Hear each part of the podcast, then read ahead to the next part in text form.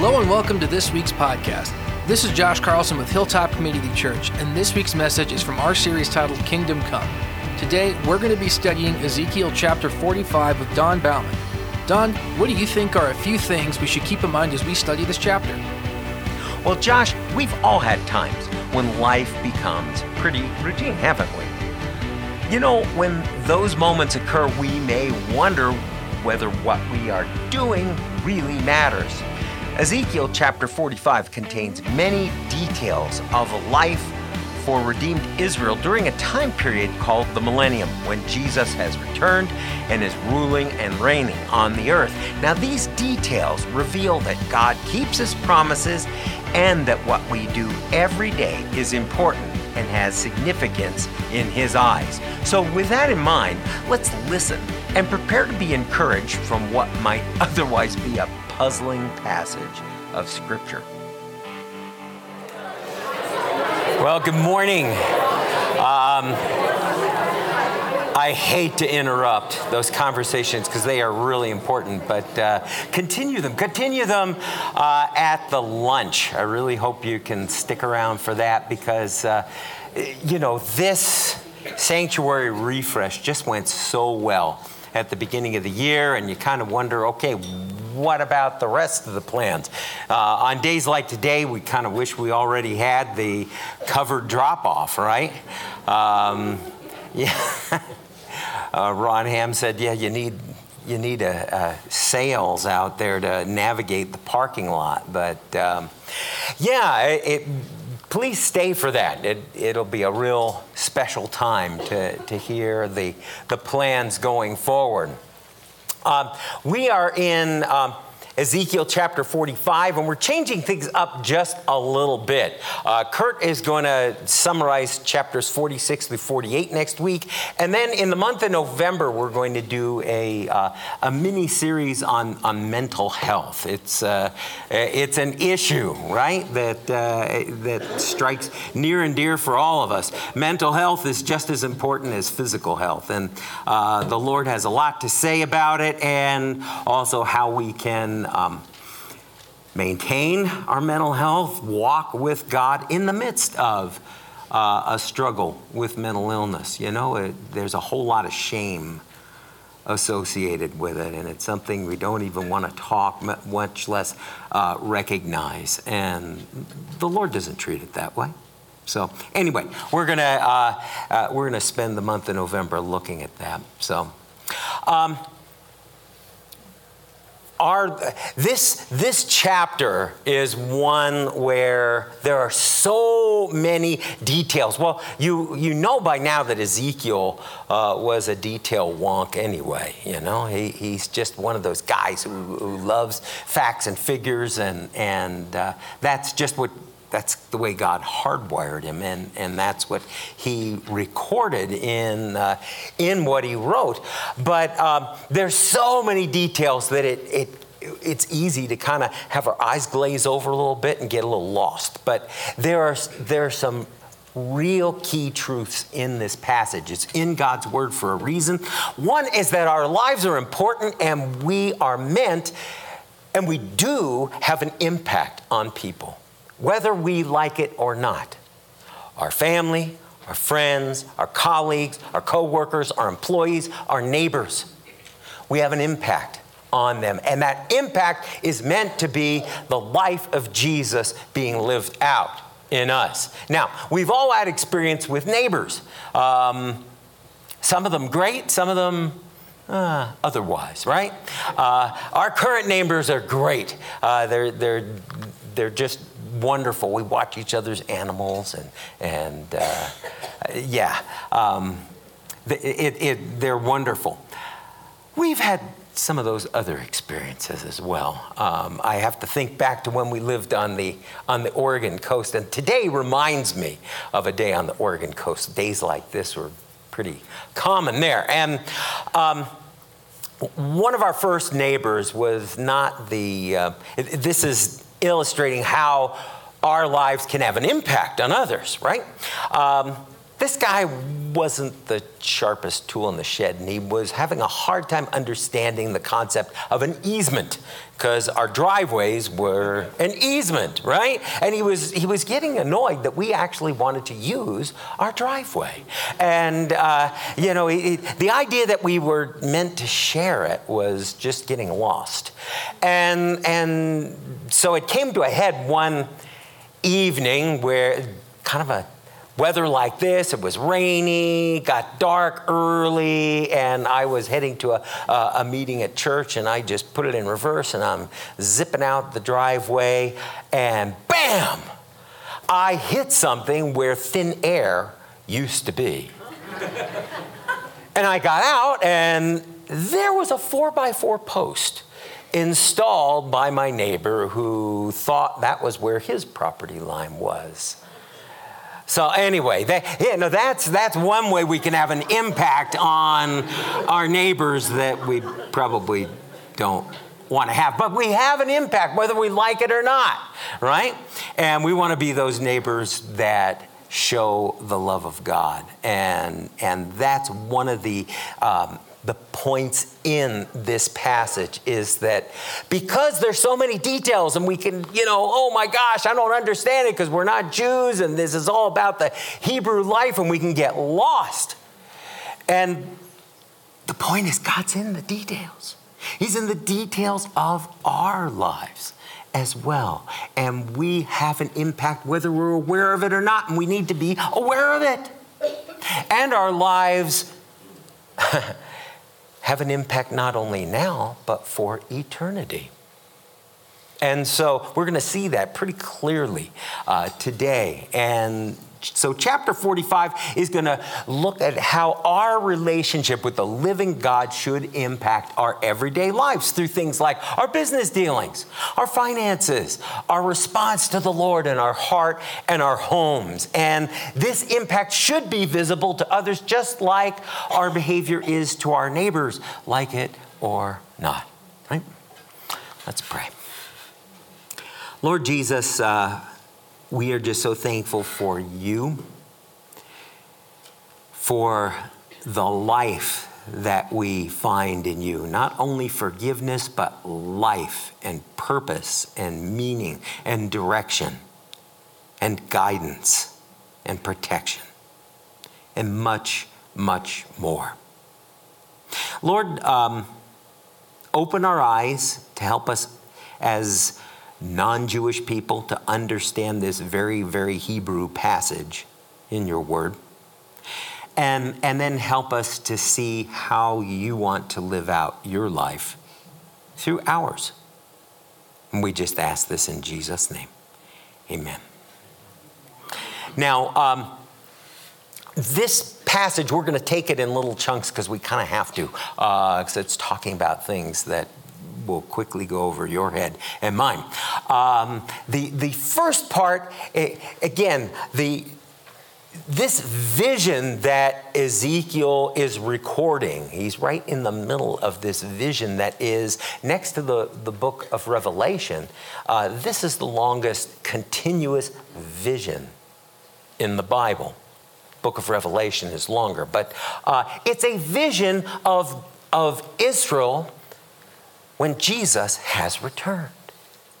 Israel has been regathered from all nations. They are safe and secure. Jesus is reigning as King of kings and Lord of lords. Satan and all his demonic forces have been imprisoned in an area called the bottomless pit, from which they will be released briefly at the end of the millennium. And so uh, Ezekiel has described this new temple, a temple that has not existed and won't exist until this time. He's described it in very, very painstaking detail, led by an angel who uh, gives him the measurements and he writes them down. And now he's getting into the duties of priests. And, and, and in verses one through eight, he's going to talk about God's provision for those who serve in the temple, uh, the priests and the Levites. So we'll just kind of take it in little chunks so we don't get too lost. Um, and again, that goes for both of us, right? Verse 1 in Ezekiel 45 When you divide the land by lot as an inheritance, you must set aside a donation to the Lord, a holy portion of the land, eight and a third miles long and six and two thirds miles wide. Now, if you have some other unit of measure, uh, that's what it means, okay? This entire tract of land will be holy. In this area, there'll be a square section for the sanctuary, 875 by 875 feet, with 87 and a half feet of open space all around it. From this holy portion, you'll measure off an area eight and a third miles long and three and a third miles wide, in which the sanctuary, the most holy place, will stand. It will be a holy area of the land to be used by the priests who minister in the sanctuary, who draw near to serve the Lord. It will be a place for their houses, as well as a holy area for the sanctuary. There'll be another area, eight and a third miles long and three and a third miles wide, for the Levites who minister in the temple. It will be their possession for towns to live in. As the property of the city, you must set aside an area, one and two thirds of a mile wide and eight and a third miles long, adjacent to the holy donation of land. It will be for the whole house of Israel. And the prince this is a guy who appears here and he has kind of a, a big role.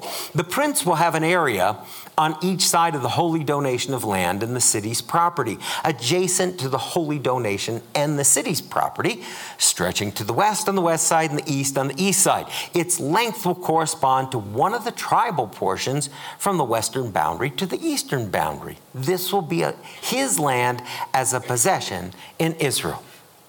Got it? Yeah. Um, okay. The, the now um, God gives. Uh, Ezekiel, he, he, says there's going to be, uh, the land will be divided between the, the tribes of Israel, as it was um, when Joshua entered the land. It's very similar to a command that the Lord gave Joshua. And uh, it's just a reminder that one of the many reminders in this chapter that God keeps his promises. And we can trust him.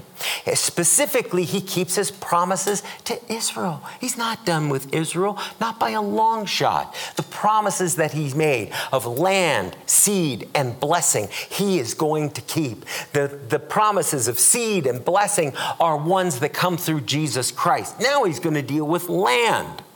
And um, the land that Israel will occupy in the millennium uh, will be greater than it has been at any time in their history. It came close during Kings David and Solomon. In fact, um, Joshua said uh, in, in God said in Joshua 1 4, uh, to Joshua, Your territory will be from the wilderness and Lebanon to the great Euphrates River, all the land of the Hittites, and west to the Mediterranean Sea. And if you look on the map uh, at the area that Israel covered during the reign of King Solomon, it's going to be pretty close to that. It'll cover all of the current land of Lebanon and a good chunk of Syria as well. And um, in the chapters that Kurt will, will go over next week, uh, the, the land in Israel when Jesus returns will be divided between the various tribes once again. And picture those as stripes, uh, horizontal stripes, uh, going across the whole map of Israel. Now, previously, Levites were scattered throughout the entire nation and uh, the Lord was said to be their inheritance. Now, when Jesus returns, they're given some specific land. And this is just God taking care of them. Now, um, the staff here are not Levites by far, but we, you take very, very good care of us, and we thank you for that.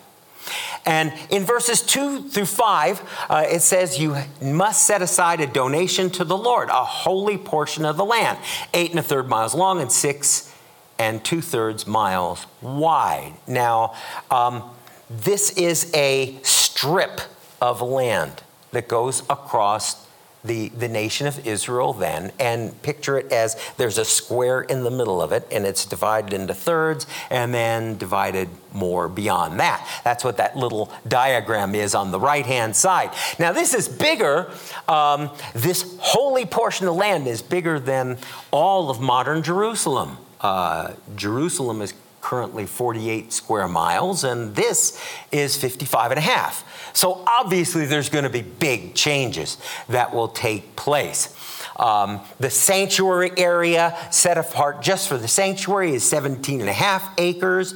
And then there's areas for the priest houses around it. Now, the blue area on that diagram is the area where the, that little square in the middle of it is where the sanctuary will be.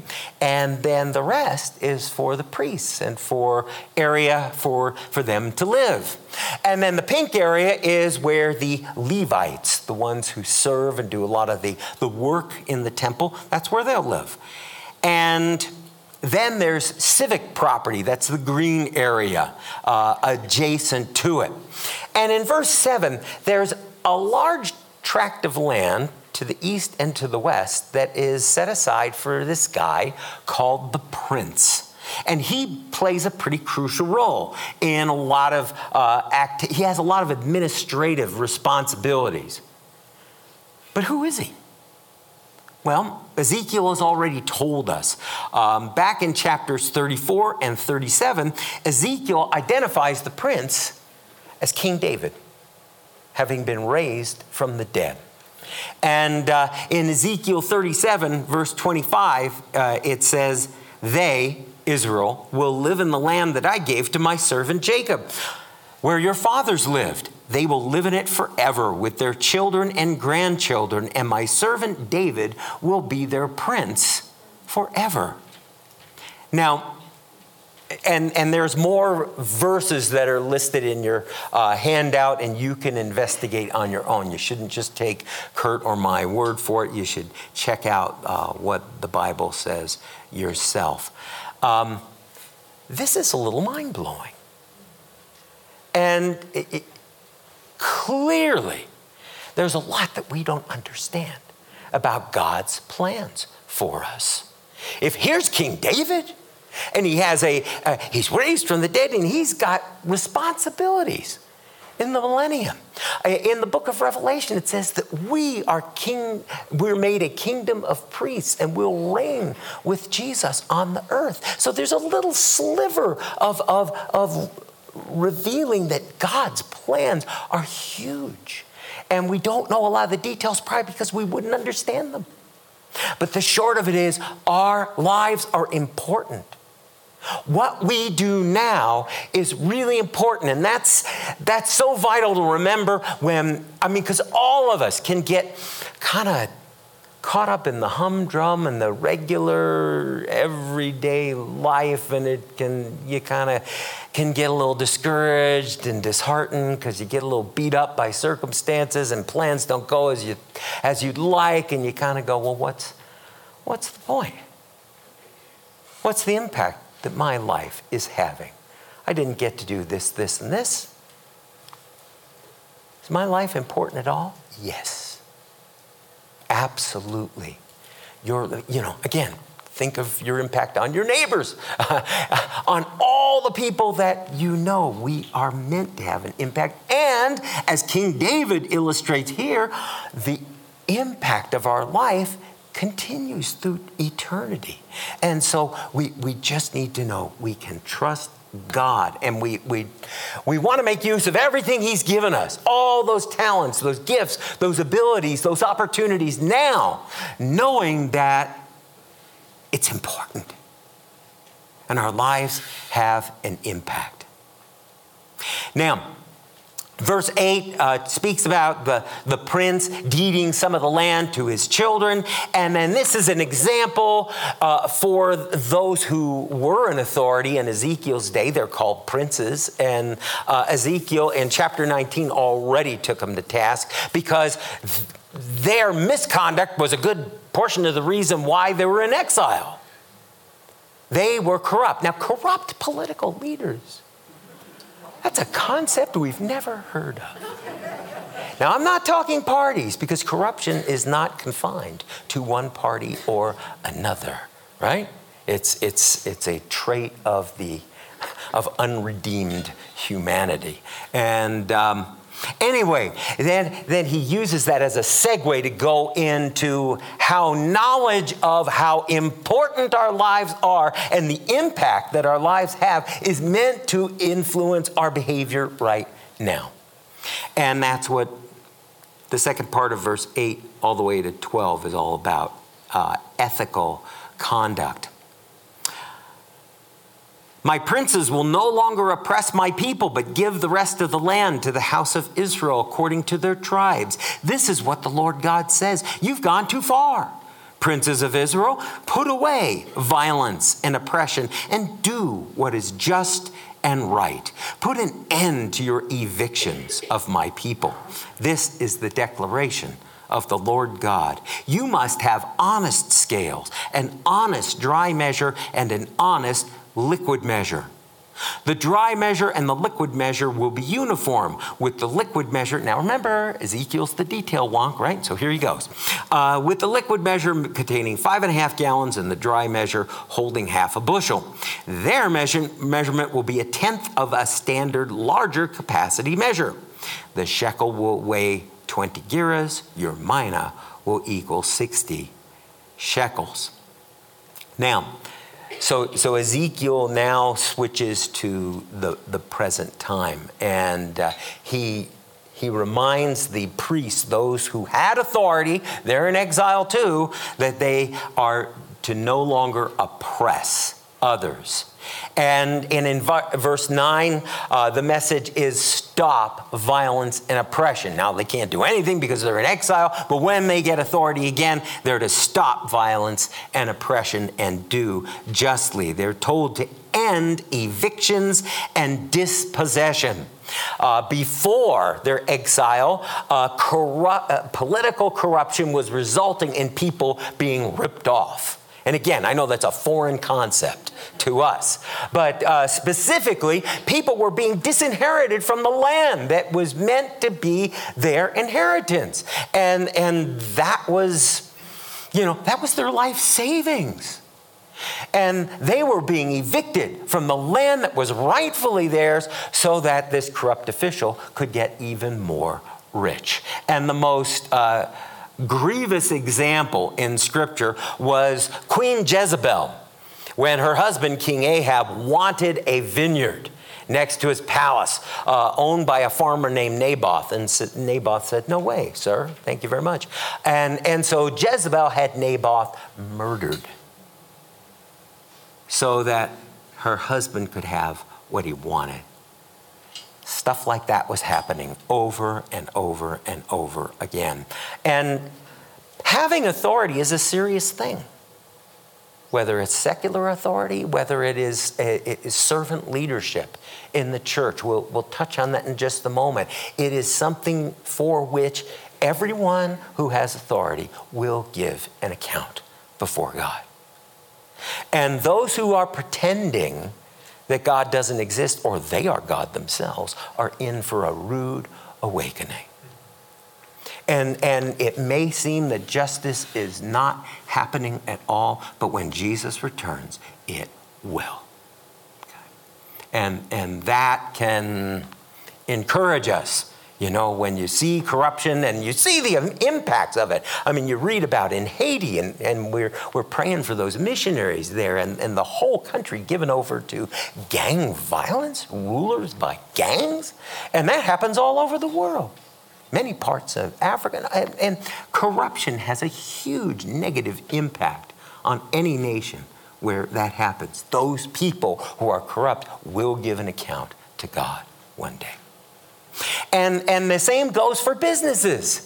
In, in verse 10, they're, they're to treat their customers ethically by having honest scales, honest dry measures, and an honest liquid measure. Uh, Proverbs 11 1 says, Dishonest scales are detestable to the Lord, but an accurate weight is his delight.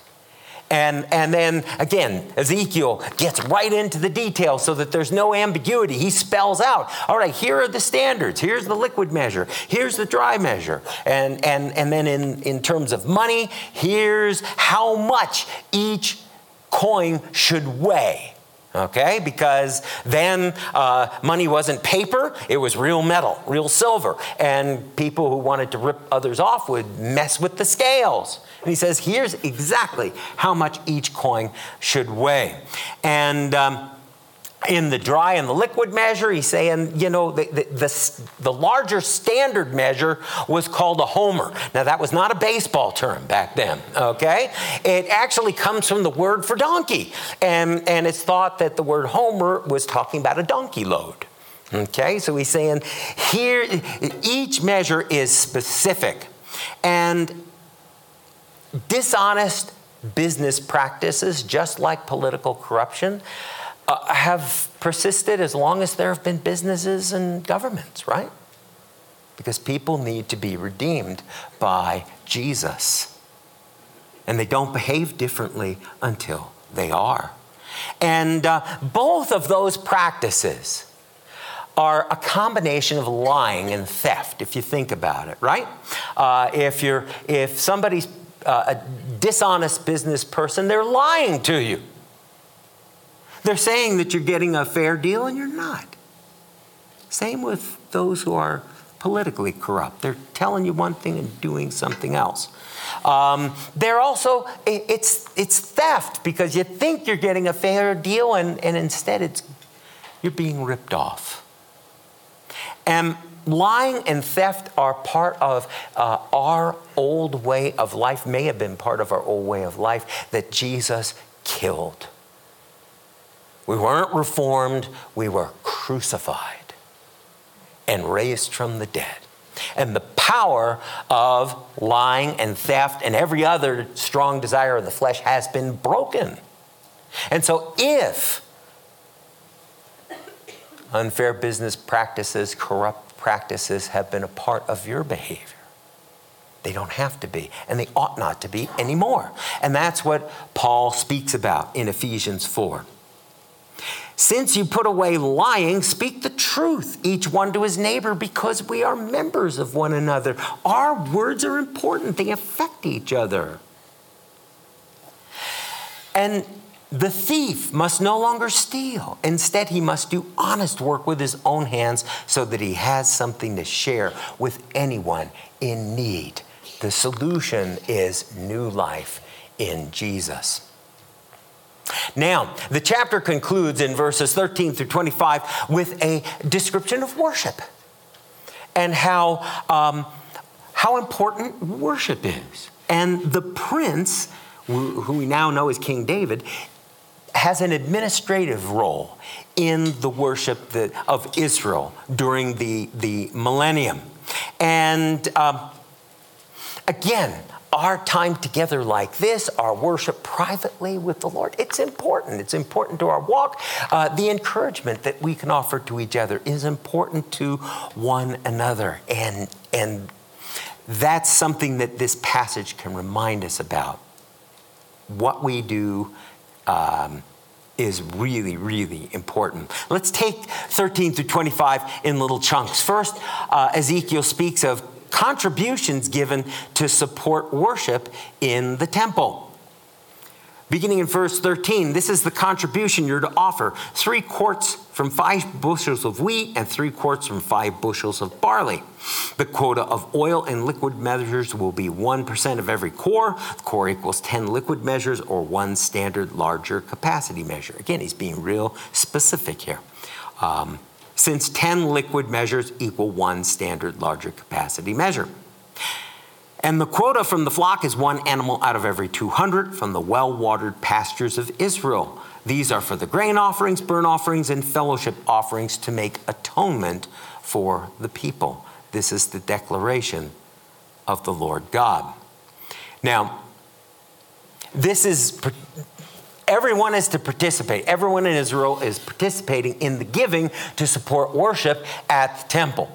And this is provision for the sacrifices. And if you're a, a, barley farmer, you give three quarts from every five bushels you bring in. If you're an olive farmer, uh, you, you donate 1% of the oil that you make. And, and you're, you're a rancher, you, you give one, one animal from every 200 that you have. And these offerings, remember, it can be confusing um, to us because we go, wait a minute, didn't Jesus sacrifice and offerings? And his, he atoned once and for all for our sins, but uh, the, the Jewish people are able to live out their Hebrew manner of life, and all of these sacrifices now point back. And for at this time, they know who their Messiah is. And these are ways of remembering who Jesus is and what he's done. Okay? Jesus' sacrifice obtained uh, atonement once and for all, but uh, uh, they're a chance to remember what he has already done. Now, the prince's job description is in verses 16 and 17. All the people of the land must take part in this contribution for the prince in Israel. Then the burnt offerings, grain offerings, and drink offerings for the festivals, new moons, and Sabbaths for all the appointed times of the house of Israel will be the prince's responsibility. He will provide the sin offerings, grain offerings, burnt offerings, and fellowship offerings to make atonement on behalf of the house of Israel. Now, so here the, the people are contributing, and, and King David, as the administrator, is making sure that, that those in charge, the priests and the Levites, have what they need.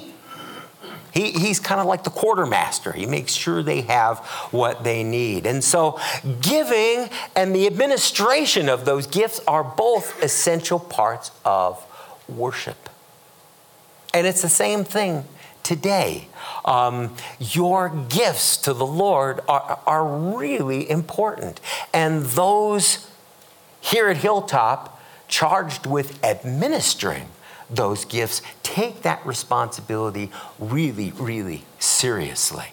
And um, I'm just so thankful for each one of them. And I may embarrass some of them, but they'll get over it, okay?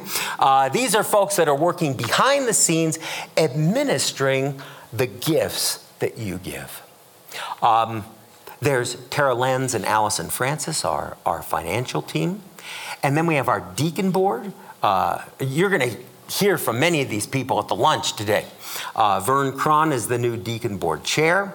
Uh, Herb Shed, Dave Hennig, and Susie Cornell make up the deacon board. They agonize over how uh, the gifts are going to be used, along with the elder board. That's Sean Sever, uh, Dave Norvell, Kurt.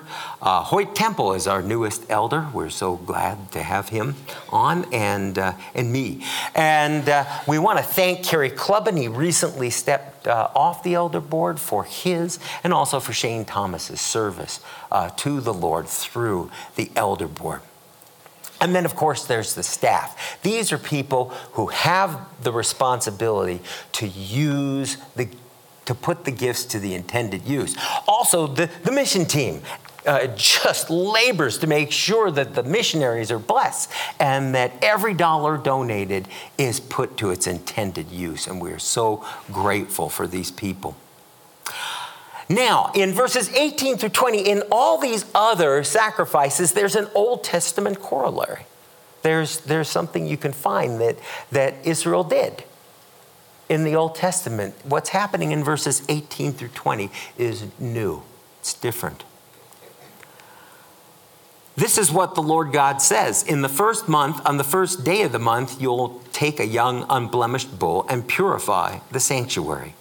The priest must take some of the blood from the sin offering and apply it to the temple doorposts, the four corners of the altar's ledge, and the doorposts of the gate to the inner court. You must do the same thing on the seventh day of the month for everyone who sins unintentionally or through ignorance. In this way, you'll make atonement for the temple. Now, this is a way to, to kind of biannually, twice a year, set the, the altar and the whole area of worship there apart for the Lord through a, a sacrifice. Um, it occurs on the first day of the first month and then also the seventh day. And many feel it's the seventh day of the seventh month, which is in the fall. And um, it is done for everyone who sins unintentionally or through ignorance. Whoa. That means even the sins that we commit and we're not even aware of have cons- consequences. And boy, that just, it's not meant just to turn into a ball of guilt, but to, to realize how impossible it is for us to be right and live right without God's help. But He's provided everything, everything we need he, he has uh, provided His word to guide us, his, his people to encourage us, to teach us, to direct us, to give us a swift kick when we need it, and His strength to depend upon. He has provided everything we need. And we just need, you know, we just don't want to try and live the Christian life in our own strength. Now, these, these times, these biannual times of, of reflection and sacrifice may replace two holidays uh, New Year's and, or Rosh Hashanah and Yom Kippur, or the Day of Atonement. Remember, Jesus' sacrifice has atoned once and for all for all sins. So there's no need for the Day of Atonement anymore. In fact, remember, the, there is no Ark of the Covenant in the temple anymore because it's not needed. Jesus has atoned once and for all for all of our sins. But that, ref, that time of reflection is, a, is kind of a good thing for us. It's a good idea to just have time to reflect on how, how's, our, how's my life going? How's my walk with Jesus? Okay? And that's not meant to be a ego trip. Oh, God, you're so lucky to have me on your team. Uh, nor is it meant to be a time where we beat each other, beat ourselves up. Instead, it's a time of reflection and thinking, wow, Lord, thank you. Thank you for all you've done. Show me, direct me. Show me where I'm a little off base. Show me where you're directing me where I, I have no clue. Times like that are really important. Remember, last week we talked about just having a time set aside in our schedule for Jesus, a time with Jesus alone. Here's a purpose for it a time to reflect on where we're going and how our, our walk is. The, the, the last verses speak of specific holidays that are observed during the millennium as well verses 21 through 25. In the first month, on the 14th day of the month, you're to celebrate the Passover, a festival of seven days during which unleavened bread will be eaten. On that day, the prince will provide a bull as a sin offering on behalf of himself and all the people of the land. During the seven days of the festival, he'll provide seven bulls and seven rams without blemish as a burnt offering to the Lord on each of the seven days, along with a male goat each day for a sin offering. He'll also provide a grain offering of half a bushel per bull and half a bushel per ram, along with a gallon of oil for every half bushel. Now, Ezekiel just rattles this off because he's a Levite, right? We kind of go, whoa, uh, you know, but he's familiar with these details. Now it switches to the Feast of the Tabernacles. At the festival that begins on the 15th day of the seventh month, he'll provide the same things for seven days the same sin offerings, burnt offerings, grain offerings, and oil. So there will be two holidays that the, the people of Israel will observe together when Jesus returns. Now, I'm sure this is a great encouragement to hear the Passover will be one of them because remember, Ezekiel was given this vision on the day when they would have started observing Passover had they not been in exile. And I'm sure he was just, I'm sure his heart was broken. Going, Oh, I want to do this so badly.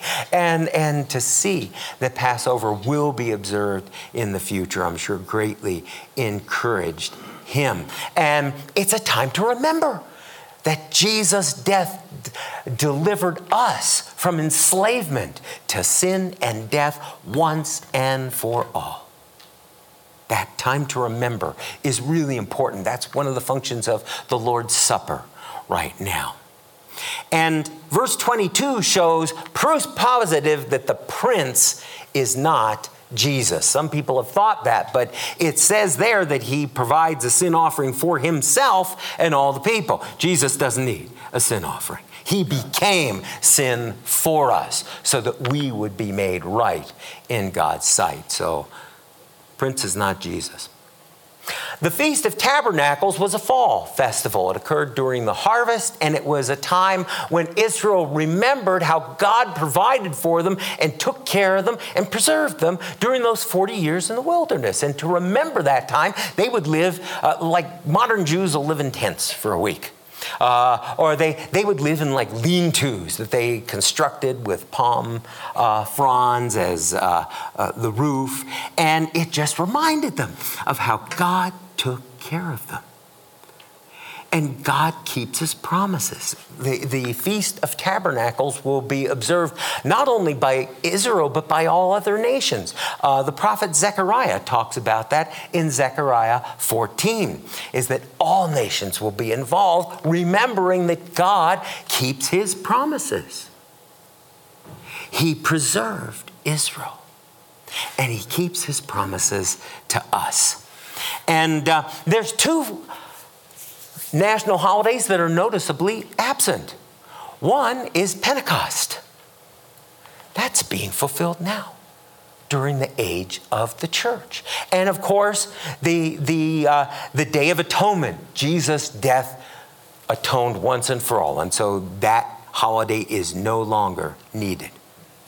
Whew, there's been a lot of details in this passage. And it's easy to get a little lost as Gentiles, right? As non Jews, it's easy to get lost uh, in some of these details. But one of the messages that's so clear is that God is in the details of our lives. They're really important to Him. He didn't just, uh, you know, save us and say, good luck. He's involved. He's our provider, our protector, our defender. He's everything that we need. And um, we, we can step back from this passage and, and walk out of here with a couple of things firmly in our mind. One is that uh, God is in the details, He keeps His promises. He, he keeps his promises to Israel, he keeps his promises to us. And our worship and service to him are important. Our, our giving is important. That's how God provides. Your, you may be the answer to prayer for other people. Now, you know, today, God, He's able to, but He seldom will provide simply by there it is. He will provide through people. And that just brings to mind the food truck yesterday uh, and, and the people who, wow, they got a week's groceries from this. It was really, really, it's just a wonderful thing uh, to see. So God provides through our generosity and our service. And our lives are important. They have an impact, not only now, you know, with our friends, neighbors, colleagues, family, but that impact extends into eternity in ways that we can't even begin to appreciate. Witness King David, right? And so we want to use all those talents, all the gifts, all the opportunities that God gives each of us, knowing that they are important. We want to keep in mind the words that the Apostle Paul wrote in 1 Corinthians 15. Therefore, my dear brothers, be steadfast, immovable, always excelling in the Lord's work, knowing that your labor in the Lord is not in vain. Let's pray. Lord, thank you for not only saving us, but for giving us new life and for giving that life so much purpose and meaning, meaning beyond what we can even appreciate. Lord, help us to trust you. If, There are those who are discouraged today, disheartened, disillusioned. I pray that you would provide exactly what they need vision, direction, uh, material things, whatever it is that they need. And, and might each one of us trust you. We ask this in Jesus' name. Amen. Many of the details about Jerusalem in the millennium, the donation of land for the temple site, the sacrifices and offerings, the giving to support Israel's worship. Many of these details may be confusing to us as non Jews, but two things become very clear from this passage God keeps his promises to Israel and also to us, and our lives have value and our actions have significance. We affect others now, and that impact continues into eternity.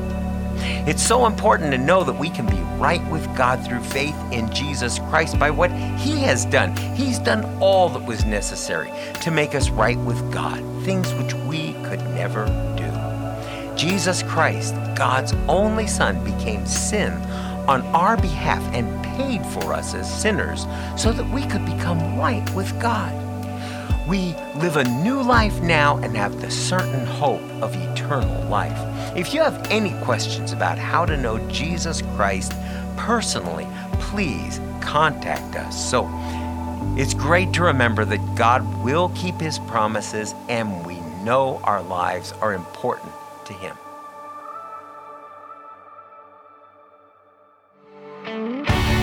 Today, you have been listening to our series Kingdom Come, where we have been talking about living in God's presence.